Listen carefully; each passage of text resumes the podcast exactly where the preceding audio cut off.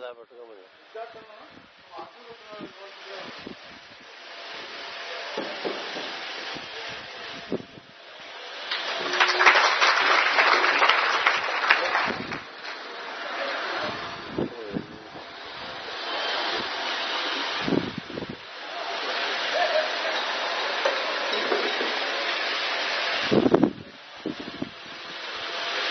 శ్రీ గురుభ్యో నమ అనంతపుర నగరం పొట్టి శ్రీరాముల హై స్కూల్ విద్యార్థులకు ప్రధాన ఉపాధ్యాయులకు ఇతర ఉపాధ్యాయులు ఉపాధ్యాయులకు అందరికీ నా శుభాకాంక్షలు.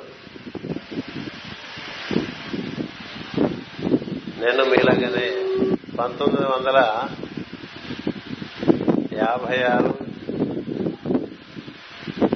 యాభై ఐదు యాభై ఆరు యాభై ఆరు యాభై ఏడు యాభై ఏడు యాభై ఎనిమిది సంవత్సరాల్లో పుట్టి స్కూల్లో చదువుకున్నాను పంతొమ్మిది వందల యాభై ఆరు యాభై ఐదు యాభై ఆరు యాభై ఆరు యాభై ఏడు యాభై ఏడు యాభై ఎనిమిది అప్పుడు పొట్టి శ్రీరామ స్కూల్ మిడిల్ స్కూల్గా ఉండేది. అంటే ఆరు ఏడు ఎనిమిది తరగతులే ఉండేది. ఈ స్కూల్కి ఎదురుకుండా అటుపక్క ఎలిమెంటరీ స్కూల్ ఉండేది ఆ ఎలిమెంటరీ స్కూల్లో ఒకటి క్లాస్ నుంచి ఐదో క్లాస్ వరకు ఉండేది. అందులో పాస్ అయిన పిల్లలు ఇందులోకి వచ్చేవాళ్ళు అనమాట మూడే తరగతులు ఆరు ఏడు ఎనిమిది రెండు ఒక్కొక్క తరగతికి రెండు సెక్షన్లు ఉండేవి. ఆ మూడు సంవత్సరాలు అనంతపురంలో నాకు చాలా చిరస్మరణీయంగా మిగిలిపోయినాయి. ఈ ఈ స్కూల్లో ఉన్నప్పుడే నేను చాలా చాలా మంచి విషయాలు నేర్చుకోవడం జరిగింది. అప్పటి నుంచి నేను అటుపైన ఎక్కడ విద్యాభ్యాసం చేసిన సల్లములలో విద్యాభ్యాసం చేశాను. చివరికి విశాఖపట్నంలో యూనివర్సిటీలో చదువుకుని అటుపైన చార్టర్డ్ అకౌంటెన్సీ చేసి అక్కడే స్థిరపడిపోయాను అయినప్పటికీ చిన్నతనం నుంచి ఎన్నో ప్రదేశాల్లో మా నాన్నగారి ఉద్యోగం కారణంగా నేను తిరిగినప్పటికీ అనంతపురం ఉంటే ఒక ప్రత్యేకమైనటువంటి అభిమానం ఇప్పుడు ఉండేది. ఈ పొట్టి శ్రీరామ స్కూల్ మనసులో అప్పటికి ఇప్పటికీ అలాగే చెరిగిపోకుండా ఉండిపోయింది. నేను ఈ స్కూల్లో చదువుకున్నప్పుడు ఇప్పుడు మీకు ఏదైతే రెండు మీటర్ల మధ్య ఖాళీ స్థలంలో ఆ ప్రధాన ఉపాధ్యాయుల యొక్క భవనం అటుపక్క ఆ చిన్న భవనం అలా ఉత్తర దక్షిణంగా ఒక చిన్న స్కూల్ ఉండేది ఈ బిల్డింగులు లేవు ఈ బిల్డింగులు లేవు అటుపక్కల ఆ బిల్డింగులు లేవు. ఒక స్కూల్ ఇప్పుడు ప్రస్తుతం మనకి మధ్యలో ఏదైతే ఖాళీ స్థలంగా ఉందో అది ఉత్తర దక్షిణంగా ఆ విధంగా ఉండేది.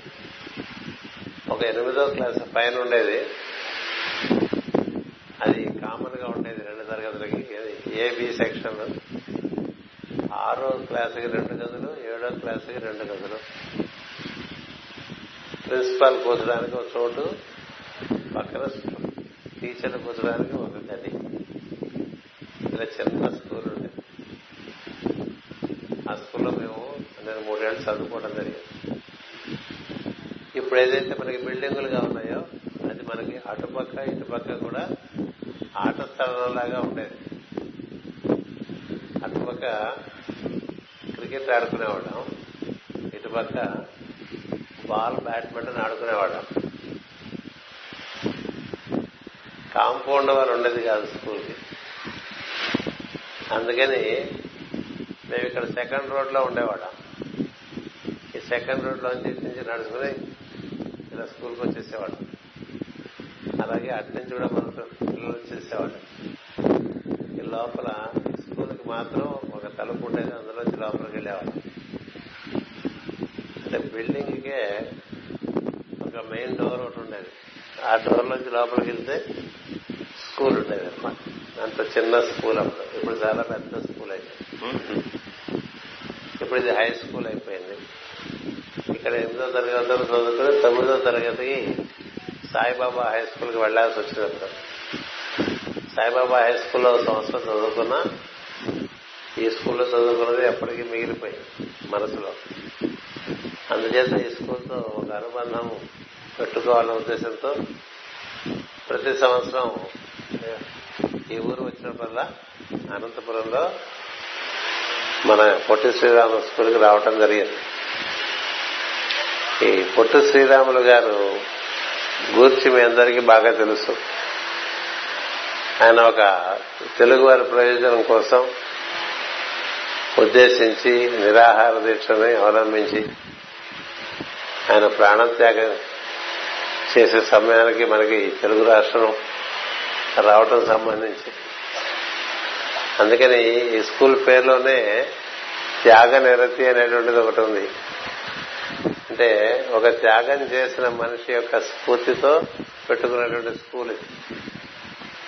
అందుచేత మాకు ఉండేటువంటి ఉపాధ్యాయులందరూ కూడా దానము త్యాగము ధర్మము దైవభక్తి ఇలాంటి విషయాలు బాగా నేర్పుతూ ఉండేవారు. అవి ఈ స్కూల్ చాలా మాకు లోపల గట్టిగా నిలిచిపోయింది. మేము చదువుకునే రోజుల్లో మాకు సంవత్సరం మొదట్లోనూ సంవత్సరం చివరిలో కూడా సరస్వతి పూజలు చేయించేవారు. అంతేకాదు బాగా ఆటల్లో ఆటల్లోనూ తరఫీదు ఉండేది తర్వాత నాటకాలు పాటలు కూడా తరఫీదు ఉండేది నేను చదువులో బాగా మార్కులు వస్తున్నప్పటికీ కూడా ఆటల్లో కూడా ఉండేవాడిని. బాల్ బ్యాడ్మింటన్కి కెప్టెన్గా ఉండేవాడిని మన స్కూల్. అలాగే క్రికెట్కి కెప్టెన్గా ఉండేవాడిని. ఉండి ఇక్కడ మల్టీపర్పస్ స్కూల్ అని రైల్వే స్టేషన్ దగ్గర ఉండేది అప్పుడు. ఇప్పటిది కాలేజ్ అయిపోయింది. వాళ్ళకి మాకు మ్యాచెస్ జరుగుతుంటాయి. మన కాలేజ్ గ్రౌండ్లో మ్యాచెస్ జరిగాయి ఇక్కడ ఉపాధ్యాయులు అన్ని రకాలుగాను ప్రోత్సాహం ఇచ్చేవారు. పాటల పోటీలు ఉండేవి నాటకం పోటీలు ఉండేవి ఆటల పోటీలు ఉండేవి. పుస్తకాల్లో అక్షరాలు గుండ్రంగా రాయటంలో పోటీలు ఉండేవి. అంతేకాదు పుస్తకాలు సంవత్సరం మొదట్లో ఎలా ఉంటాయో చిట్ట చివరి వరకు కూడా ఎవరైతే చక్కగా దాన్ని తీర్చిదిద్ది అలాగే ఉంచుకునేవారో చిరిగిపోకుండా అట్ట జరిగిపోకుండా నలిగిపోకుండా పేద విద్యార్థులకు ఇవ్వటానికి వీలుగా ఉండేట్టుగా ఎవరైతే పుస్తకాలు ఇచ్చేవారో వాళ్ళకు కూడా బహుమతులు ఇచ్చేవారు.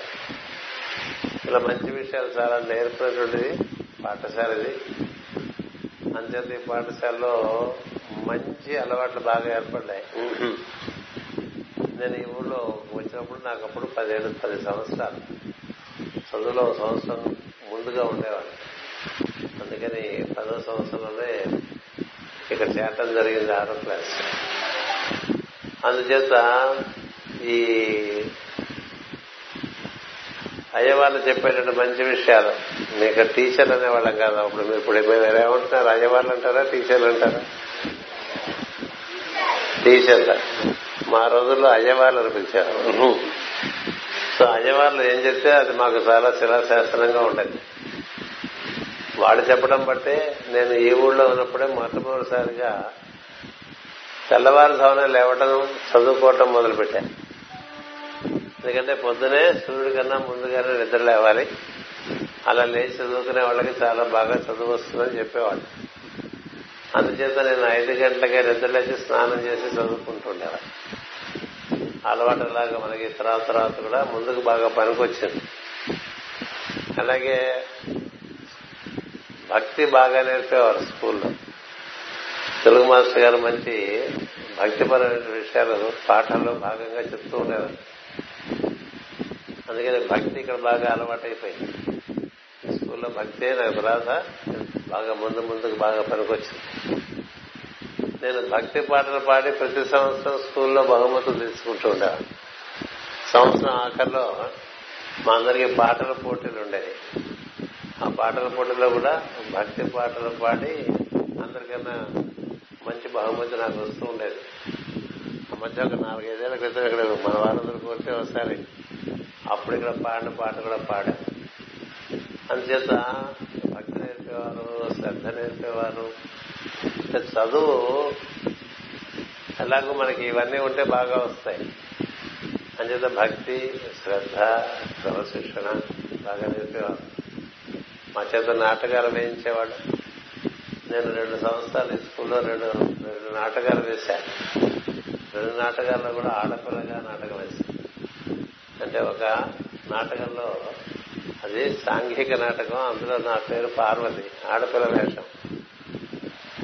ఆడపిల్ల వేషం వేసిన ఆ రోజు నాటకం వేస్తుంటే మా నాన్నగారు నేను నాటకంలో ప్రదర్శన ఇస్తున్నానని తెలిసి వచ్చారు అటు నుంచి వచ్చారు. వచ్చారు ఇక్కడ కూర్చుని చూశారు. చూసిన ఆశ్చర్యపోయారు. అచ్చ ఆడపిల్లలాగానే ఉన్నాడు మా అబ్బాయి అందరూ కూడా ఆడపిల్లలాగా ఉన్నారు చాలా బాగున్నాను అని చెప్పారు. ఆ తర్వాత సంస్థ కూడా నాకు మళ్ళీ ఆడపిల్ల నాటకం ఇచ్చారు. అది పౌరాణిక నాటకం. ఆడపిల్ల ధ్రువుడు నాటకం వేసి అందులో నా పాత్ర సుమతి పాత్ర ఇచ్చారు. ఇలా నాటకాలు వేశాం. బాల్ బ్యాడ్మింటన్ ఆడుకునేవాళ్ళం సాయంత్రం పూట క్రికెట్ ఆడుకునేవాళ్ళం చదువు కూడా బాగా చదువుకుంటూ ఉండేవాళ్ళం. మాకు క్లాసులో మాస్టర్లు అయ్యవార్లు ఎప్పుడు కొట్టేవారు కాదు. కొట్టేవారు కాదు చెప్పేవారు. ఇందాక మీకు మా మీ అయ్యవారు చెప్పారు మౌనం చాలా శక్తినిస్తుందని.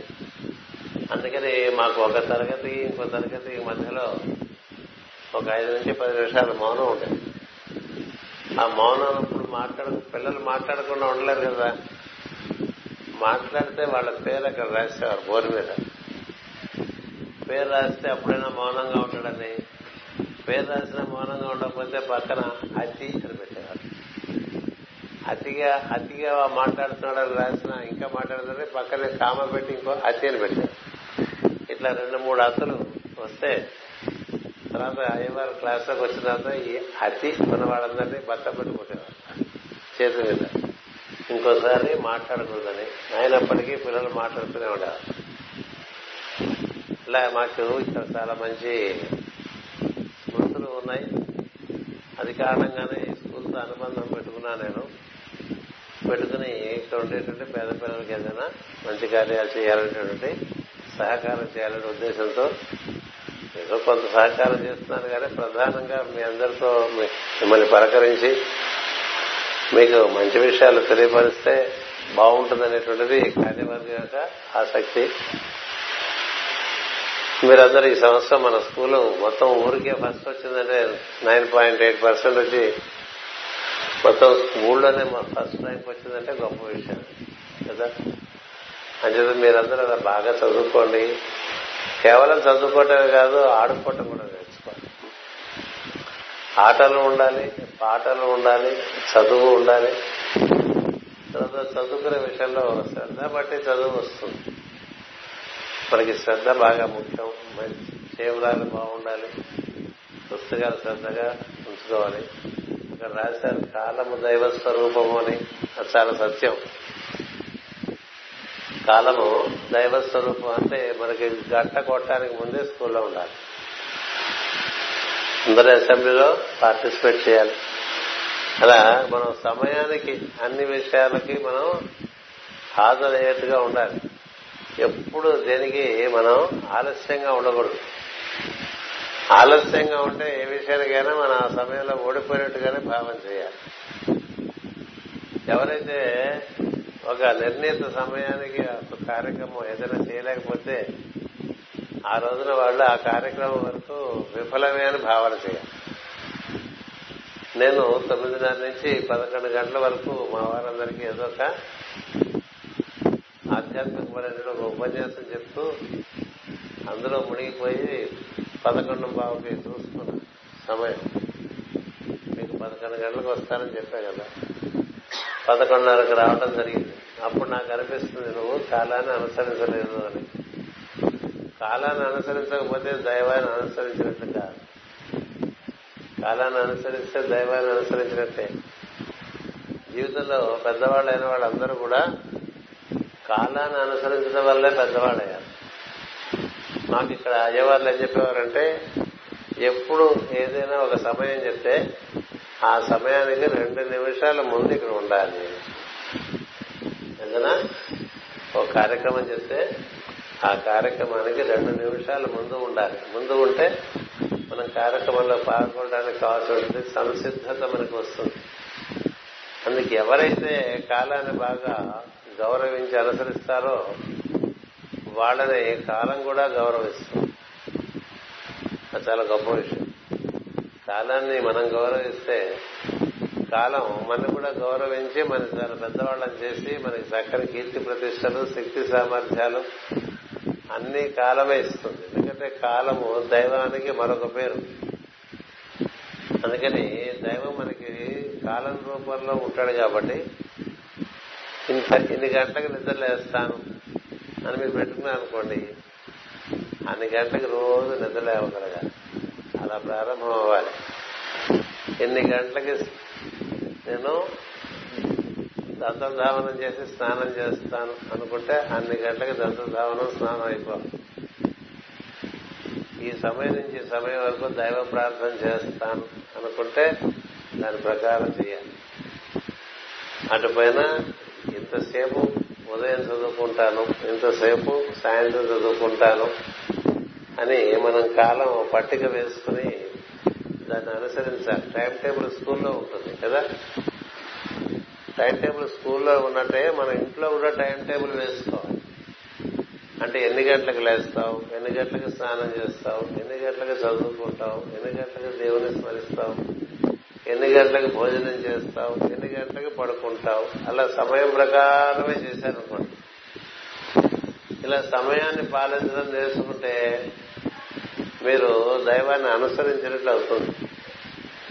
ఎందుకంటే అన్నిటికన్నా ఉత్తమోత్తమైన సిద్ధాంతం మనకి ఏం చెప్తారంటే కాలాన్ని అనుసరించిన వాడు దైవానికి చేరువవుతాడని చెప్తారు. అందుకని మా రోజుల్లో మాకెవరికి మీలాగా వాచ్లు అవి ఉండేవి కాదు. మొత్తం స్కూల్కి అంతా ఒకటే వాచ్ ఉంటుంది. ఊరంతరికి ఒక క్లాక్ టవర్ ఇప్పటికి ఉంది అంచేత కాలాన్ని అనుసరించడం అనేటువంటిది బాగా జాగ్రత్తగా మీరు గమనిస్తే దాంట్లోంచి మీకు చాలా శక్తి పుడుతుంది. ఇందాక మీకు ఏమని చెప్పారు మౌనంలోంచి శక్తి పుడుతుంది కదా. అలా కాలాన్ని అనుసరిస్తే చాలా శక్తి పుడుతుంది. ఎక్కువ మంది జీవితంలో వైఫల్యం చెందేది కాలాన్ని అనుసరించని వాళ్ళే చెప్పిన టైంకి చెప్పినట్టు రాని వాళ్ళ మీద ఎవరికి ఏ విధమైన నమ్మకం ఉండదు విశ్వాసం ఉండదు. ఒకటి. రెండోది కాలం యొక్క అనుగ్రహం ఉండదు. ఎందుకంటే కాలం యొక్క అనుగ్రహం కాలాన్ని అనుసరించే వాళ్ళకే ఉంటుంది. అంచేత మీరు ఈ సంవత్సరం అది ఒక్కటి తీసుకోండి. ఏంటి? నేను ఒక నిర్ణయం చేసుకుని ఎన్నింటికి నిద్రలేస్తానంటే అన్నింటికే నిద్రలేవాలి. రెండు నిమిషాలు మూడు నిమిషాలు ముందు లేవస్తామో తర్వాత లేవకూడదు ఎన్ని గంటలకి నా చదువు మొదలు పెడతాను? అంటే అన్ని గంటలకల్లా చదువు మొదలు పెట్టాను అలా అన్నిటికీ కాలంతో ముడి వేసుకుని పని చేసుకుంటే మనం కాలంలోనే పెరుగుతున్నాం. కదా? అందరం కాలంలోనే పెరుగుతున్నాం. మనని బాగా పెంచుతుంది కాలం మనం ఎప్పుడైతే కాలాన్ని మనం అనుసరిస్తాం అందుకని ఏ విషయానికైనా ఒక ఐదు నిమిషాలు ఆలస్యంగా వస్తే మనకే తల తీసేసినట్టుగా ఉండాలి. అలా ఉన్నవాడు చక్కగా పెరిగేటువంటి అవకాశం వస్తుంది. మనకి వృక్షాలు కానీ ఇవన్నీ కూడా కాలానుసారంగానే పెరుగుతాయి. కదా? కాలానుసరించి ఋతువులు బట్టి అవి పెరుగుతుంటాయి మనం కూడా కాలాన్ని అనుసరించి ఋతువులు బట్టి చక్కగా వికాసం చెందొచ్చు. మనలో ఉండేటువంటి విల్ పవర్ అంటారు సంకల్ప శక్తి. విల్ పవర్ అనుకున్నది చేయగలిగినటువంటి సామర్థ్యత ఎవరికి వస్తుందంటే కాలాన్ని అనుసరించే వాళ్ళకు కాలాన్ని అనుసరించలేని వాళ్ళకి అనుకున్న పని అనుకున్నట్టుగా చేయగలిగేటువంటి సామర్థ్యత రావడం చాలా కష్టం.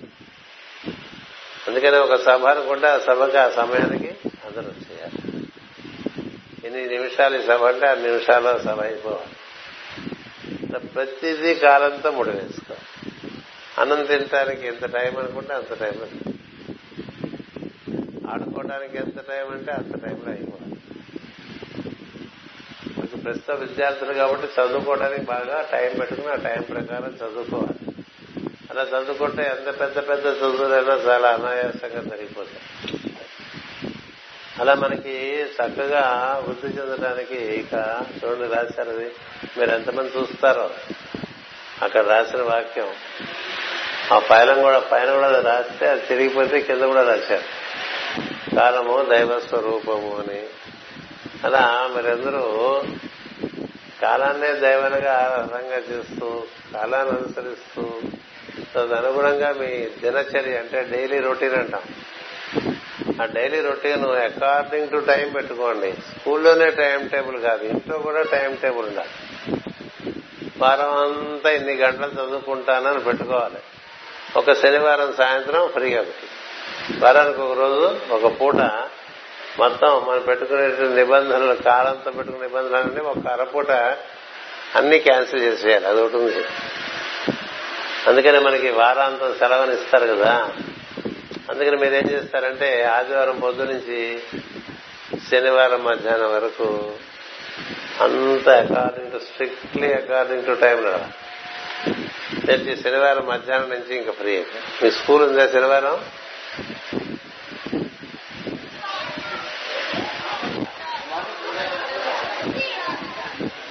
శనివారం ఎప్పుడైపోతుంది స్కూలు? ఎన్ని గంటలకి? ఇంకా శనివారం సాయంత్రం స్కూల్ అయిపోయిన దగ్గర నుంచి ఇంకా ఆ రోజు రాత్రి పడుకునేంత వరకు ఫ్రీ. అట్లా ఉండాలి? ఎప్పుడన్నా ఫ్రీగా ఉండాలంటే మిగతా రోజులన్నింటిలోనూ టైం ప్రకారం ఉంటాయి. అట్లా టైం ప్రకారం వారం అంతా నడిచి వారాంతానికి ఒక పూట ఫ్రీగా ఉండాలి. ఫ్రీగా ఉంటే ఏం జరుగుతుంటే మళ్ళీ మనకి ఆదివారం పొద్దుంచి నుంచి ఫ్రెష్గా పళ్ళు మొదలు పెడతాం. ఇంకోటి మీకేం చేయాలంటే మనకి స్కూల్ సోమవారం నుంచి ఉంటుంది కానీ అసలు దేవుడు ఇచ్చినటువంటి కాలంలో వారం అనేటువంటిది ఆదివారంతో మొదలవుతుంది. ఎప్పుడు మొదలవుతుంది?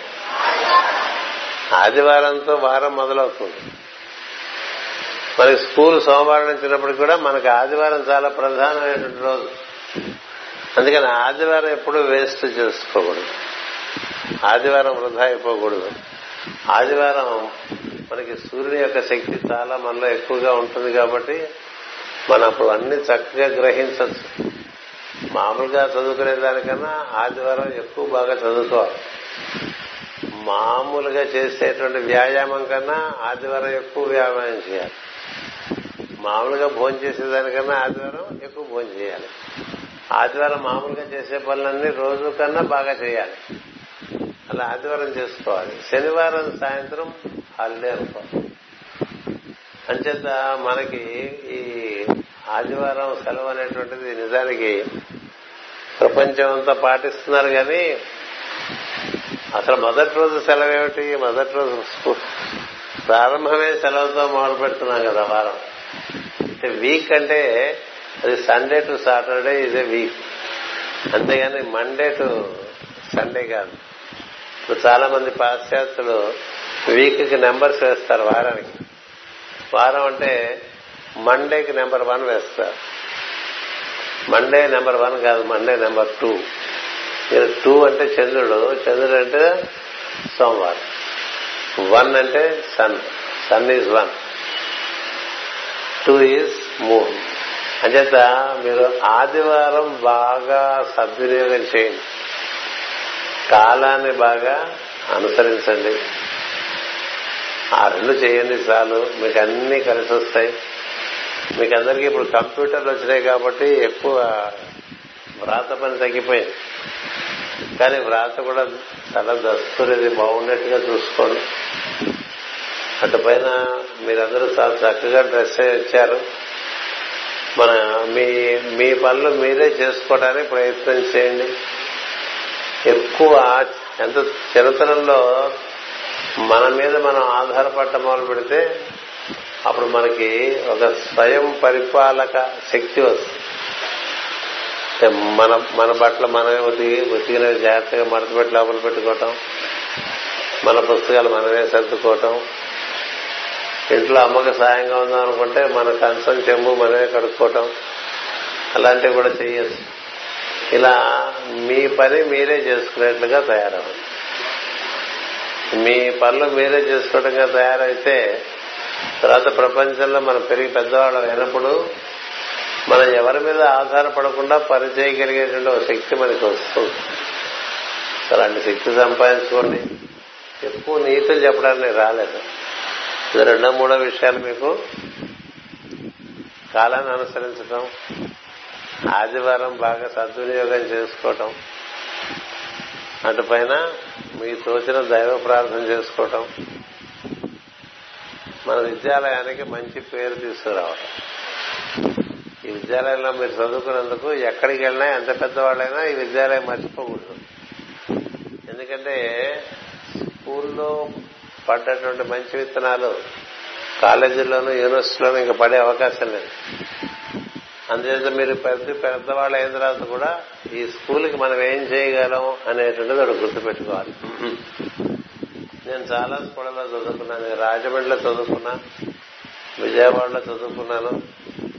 ఆ తర్వాత అనంతపురంలో చదువుకున్నాను ఏలూరులో చదువుకున్నాను మళ్ళీ విజయవాడ చదువుకున్నాను విశాఖపట్నం వెళ్ళి చదువుకున్నాను.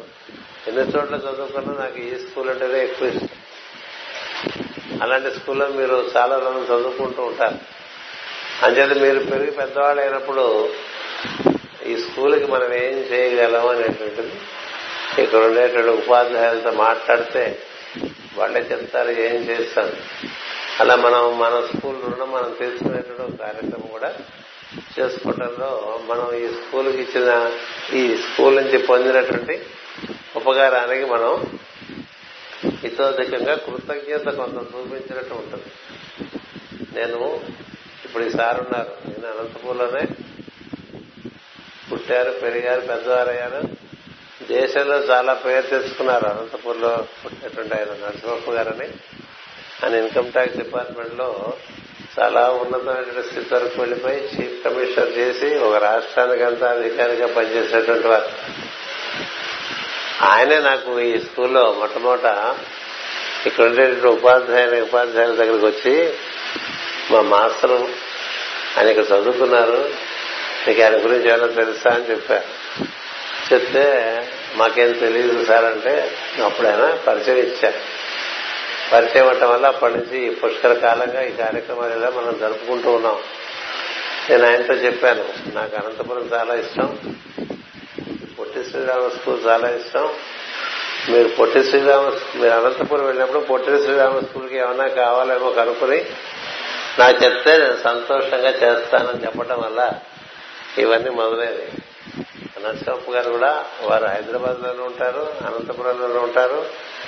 చాలా పెద్ద అధికారిగా తన బాధ్యతలు నిర్వర్తించి మంచి పేరు తెచ్చుకుని ఆయన పదవి విరమణ చేసి ఇప్పుడు అనంతపురంలోనే చక్కని నూతనమైన విధానాల్లో వ్యవసాయం చేస్తూ ఉంటారు.